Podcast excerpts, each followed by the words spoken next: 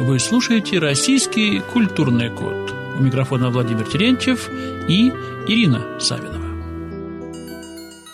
Мир вам, друзья! Вы слушаете передачу «Русский поэтический пантеон».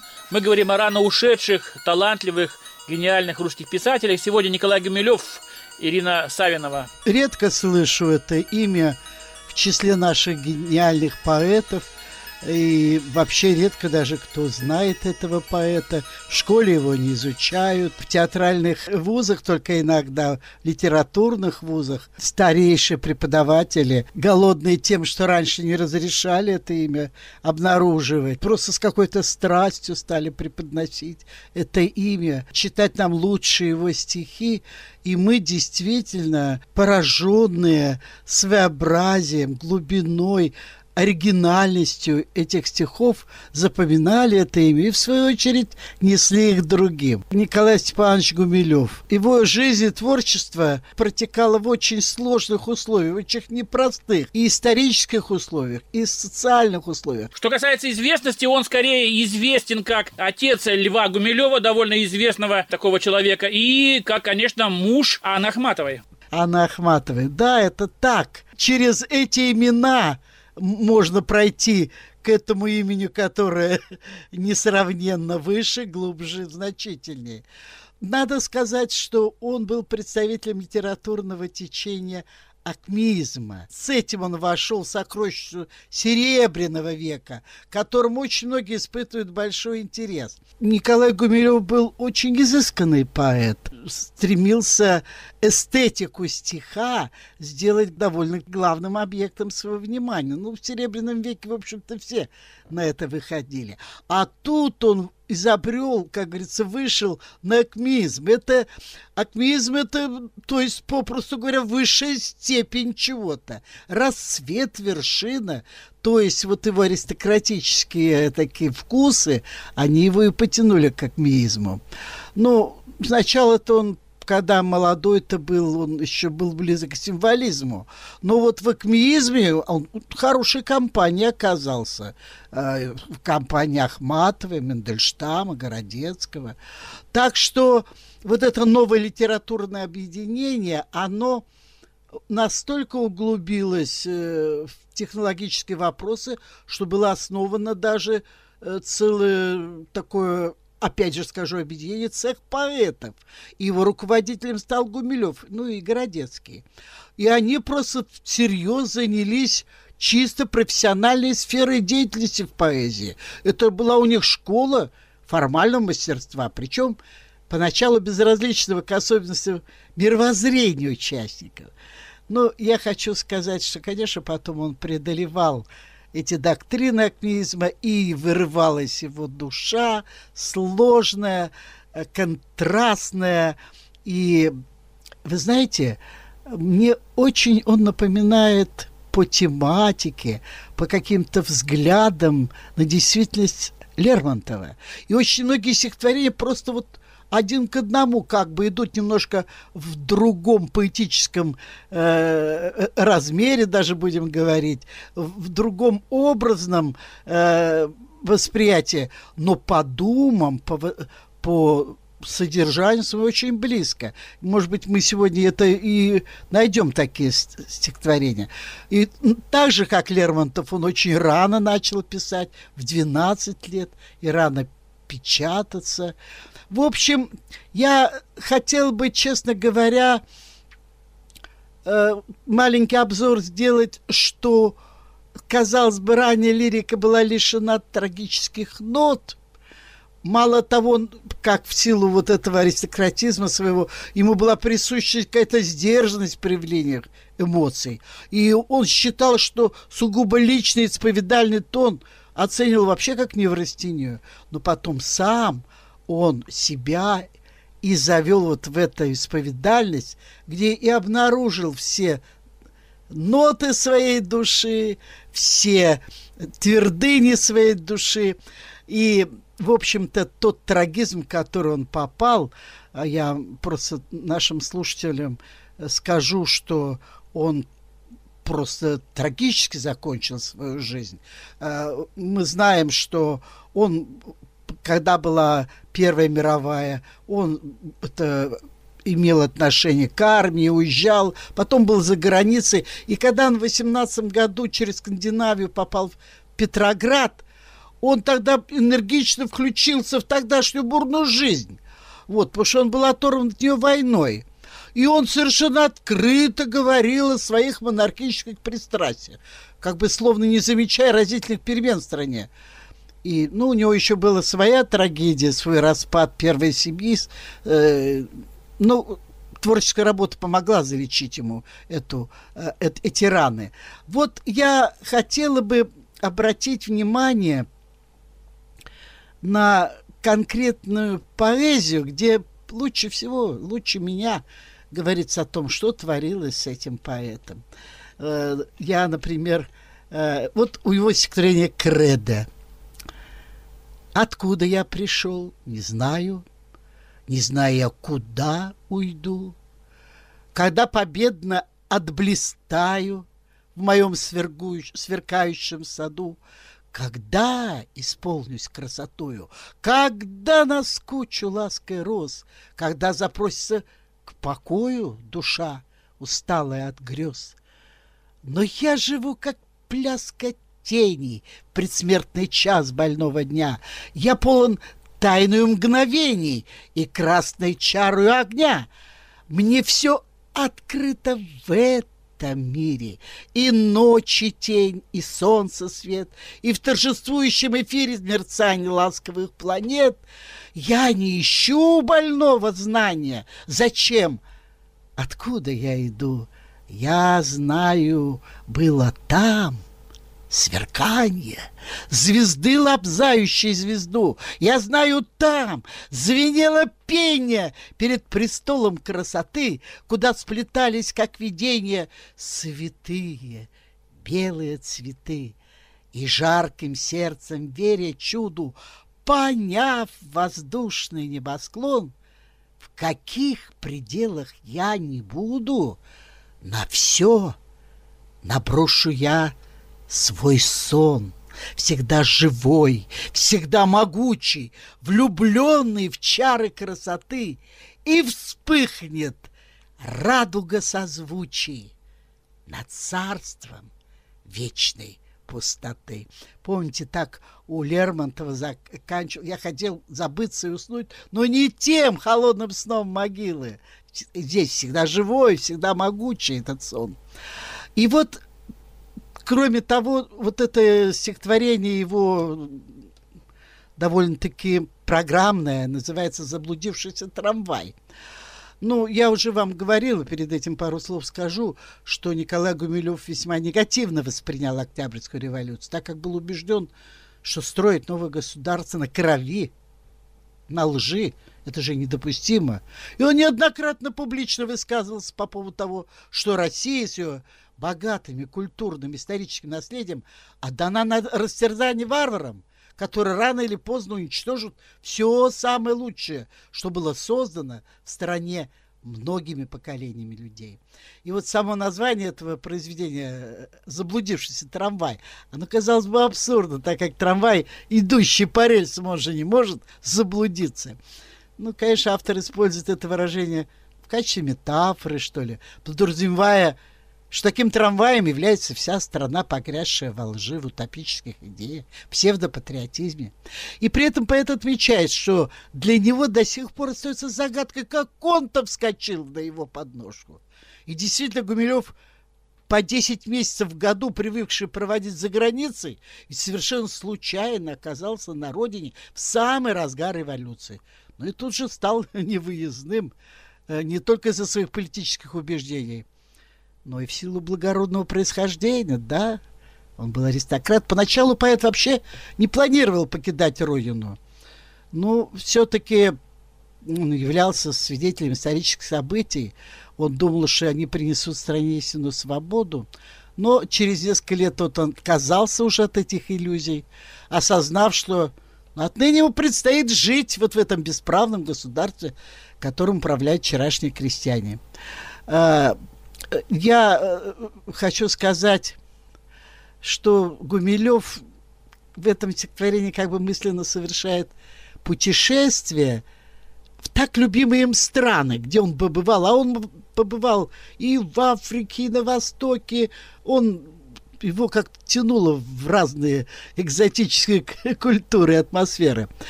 Но он понимал, что даже уехав за границу, он вряд ли может быть по-настоящему счастливым. Я хочу добавить, что в этом стихотворении есть, упоминается какая-то неизвестная Машенька, к которой он обращается. И это просто у него собирательный образ той самой дореволюционной России под видом Машенька, ну, которую поэт, конечно, бесконечно любил, бесконечно любил. Поэтому он не может смириться о том, что прошлое невозможно вернуть назад. И как бы в этом стихотворении с недоумением восклицает, может ли быть, что ты умерла? Ну, мне пришлось это объяснять, потому что действительно неожиданно всплыла какая-то Машенька.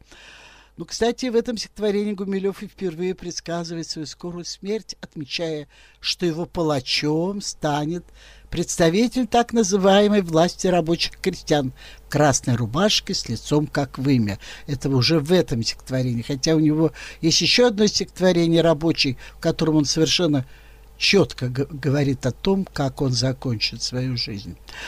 Так вот, стихотворение «Заблудившийся трамвай».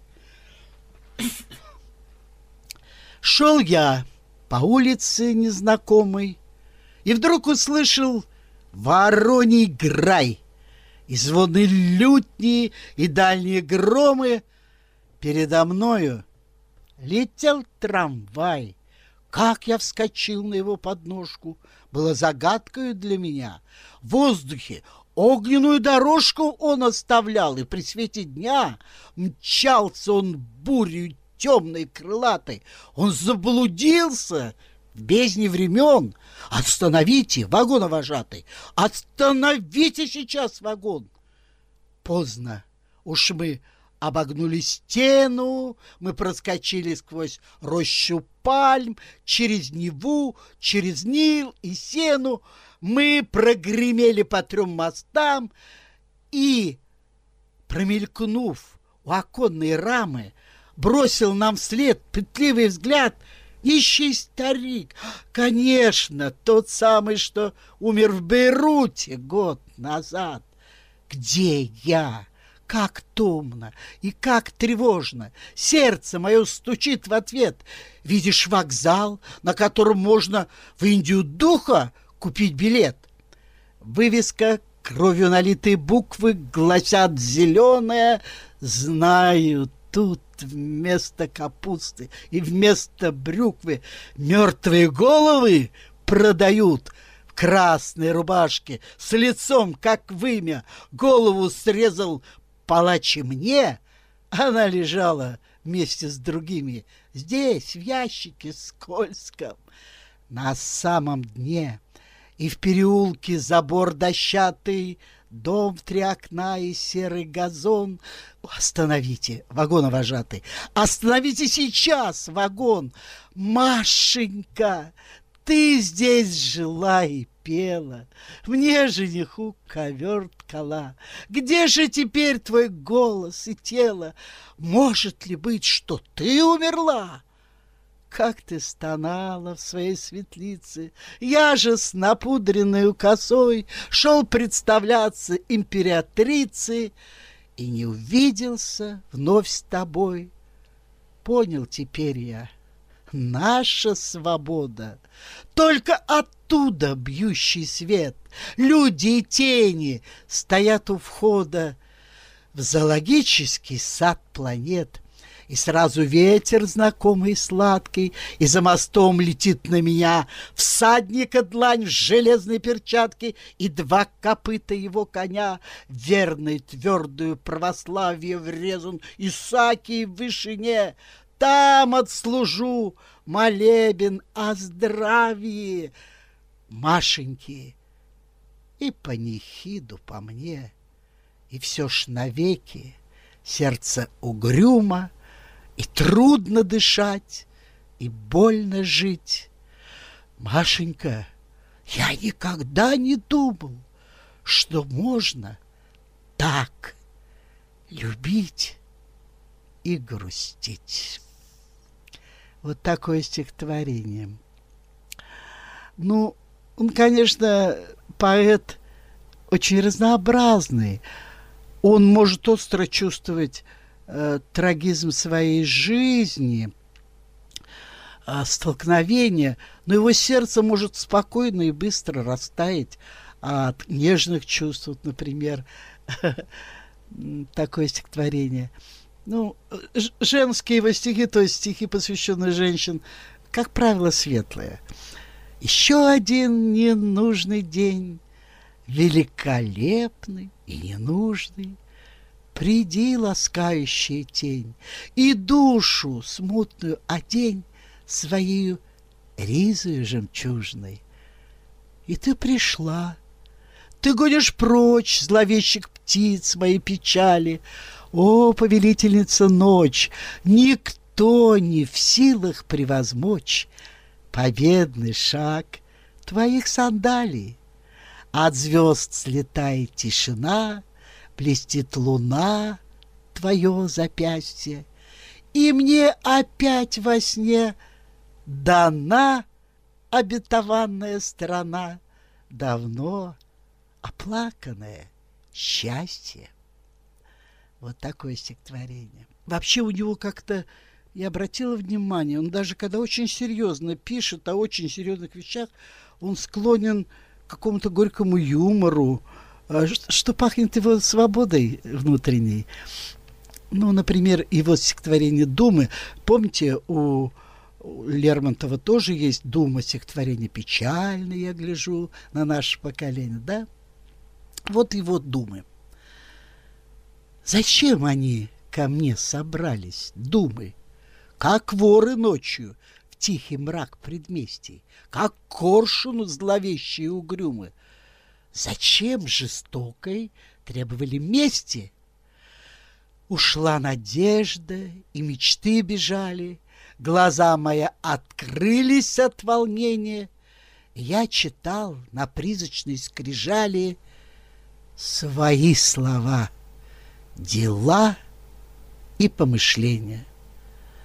За то, что я спокойными очами смотрел на уплывающих к победам, за то, что я горячими губами касался губ, которых грех неведом, за то, что эти руки, эти пальцы не знали плуга, были слишком тонкие, за то, что песни, вечные скитальцы, томили только, горестные звонкие. За все теперь настало время мести, обманный нежный храм слепцы разрушат, и думы, воры в тишине предместий, как нищего во тьме меня задушат. И опять хочется вот смотреть, это же все в нем одновременно. Опять женские стихи. Нет, ничего не изменилось в природе бедной и простой. Все только дивно озарилось невыразимой красотой. Такое явится, наверное, людская немощная плоть, когда ее из тьмы безмерной в час судный воззовет Господь. Знай, друг мой гордый, друг мой нежный, с тобой, лишь с тобой одной, рыжеволосый, белоснежный, я стал на миг самим собой. Ты улыбнулась, дорогая, и ты не поняла сама, как ты сияешь и какая вокруг тебя спустилась мгла.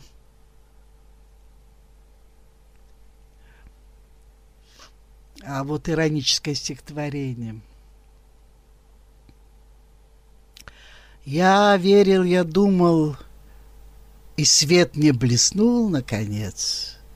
Создав навсегда, уступил меня року Создатель.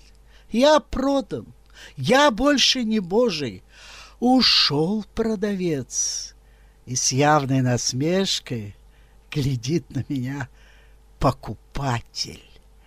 Летящий горою за мною несется вчера, А завтра меня впереди ожидает как бездна. Иду, но когда-нибудь в бездну сорвется гора. Я знаю, я знаю, дорога моя бесполезна. Если я волей себе покоряю людей, и если слетает ко мне по ночам вдохновение, и если я ведаю тайны, поэт, чародей, властитель вселенной, тем будет страшнее падение. И вот мне приснилось, что сердце мое не болит, оно колокольчик фарфорый в желтом Китае на пагоде пестрой Висит и приветно звенит в эмалевом небе, дразня журавлиные стаи. И тихая девушка в платье из красных шелков, где золотом вышиты осы, цветы драконы, с поджатыми ножками смотрит без мыслей и снов, внимательно слушая легкие, легкие звоны. Ну что ж, мы сегодня достаточно, я думаю, послушали разных э, произведений, небольших, коротких створений Николая Гумилева. Мне, конечно, более известно его шестое чувство и по поводу рабочего, которое пулю ему отлил. Вы раньше в нашей общей программе тоже произносили эти стихи. Ну а в целом, я скажу так, на излете был уничтожен по фальшивому обвинению честный человек. Он действительно несовместим был с жизнью потому что он не мог врать, не мог предавать и не мог молчать о своих убеждениях. Ну, я тогда напоследок все-таки те стихотворения, которые ты назвал, прочту. Я думаю, это будет справедливо. Э, его пророческий дар и его э, какое-то глобальное чувство развития э, человека как типажа в шестом чувстве. Ну, это, конечно, уникальная область стихотворения. Итак, шестое чувство. Прекрасно в нас влюбленное вино И добрый хлеб, что в печь для нас садится, И женщина, которую дано, сперва измучившись, нам насладиться. Но что нам делать с розовой зарей, над холодеющими небесами, где тишина и неземной покой. Что делать нам с бессмертными стихами? Не съесть, не выпить, не поцеловать. Мгновение бежит неудержимо, и мы ломаем руки, но опять осуждены идти все мимо, мимо как мальчик игры, позабыв свои, следит порой за девичьим купанием и, ничего не зная о любви, все ж мучится таинственным желанием.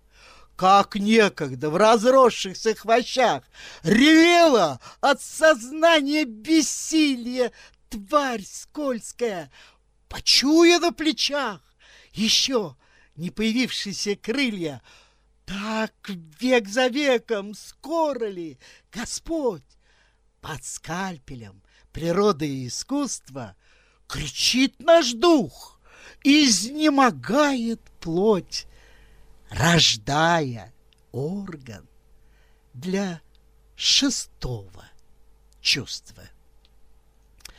И вот пророческое стихотворение мы им тогда действительно закончим. Называется «Рабочий». Он стоит пред раскаленным горном. Невысокий, старый человек. Взгляд спокойный, кажется покорным от мигания красноватых век. Все товарищи его заснули, только он один еще не спит. Все он занят отливанием пули, что меня с землей разлучит. Кончил, и глаза повеселели. Возвращается, блестит луна. Дома ждет его в большой постели сонная теплая жена. Пуля им отлитая просвищет над седою, с пененной двиной, пуля им отлитая отыщет грудь мою. Она пришла за мной. Упаду, смертельно затаскую, Прошлое увижу наяву, Кровь ключом заклещет на сухую Пыльную мятую траву. И Господь воздаст мне полной мерой За недолгий мой и горький век. Это сделал в блузе светло-серой невысокий старый человек. И в двадцать первом году он был расстрелян за недоносительство в тайном обществе. И, по сути дела, не будучи воином, он пострадал среди людей, которых встали на защиту старой России. И тогда можно вспомнить многие его стихи о борцах, о консистадорах. И, в общем-то, Николай Гумилев во многом хотел бы, может быть, предстать именно вот поэтом, воспевающим героику, сильных людей. Этих стихов у него много читайте – отыщите. Между прочим, если кому интересно, в свое время, вот именно в конце 19 начале 20 века, ну именно вот э, до мировой войны, он был известен как певец Африки, певец других стран. То есть он был такой, знаете, романтический воспеватель географических путешествий. И всем известно его стихотворение э, это «Жираф-то», но она вообще, но, может быть, даже есть смысл, не оставляя такую э, грустную ноту в нашем, э, значит, это, передаче. Я сейчас найду его. Вот смотрите. Э, называется «Жираф», да?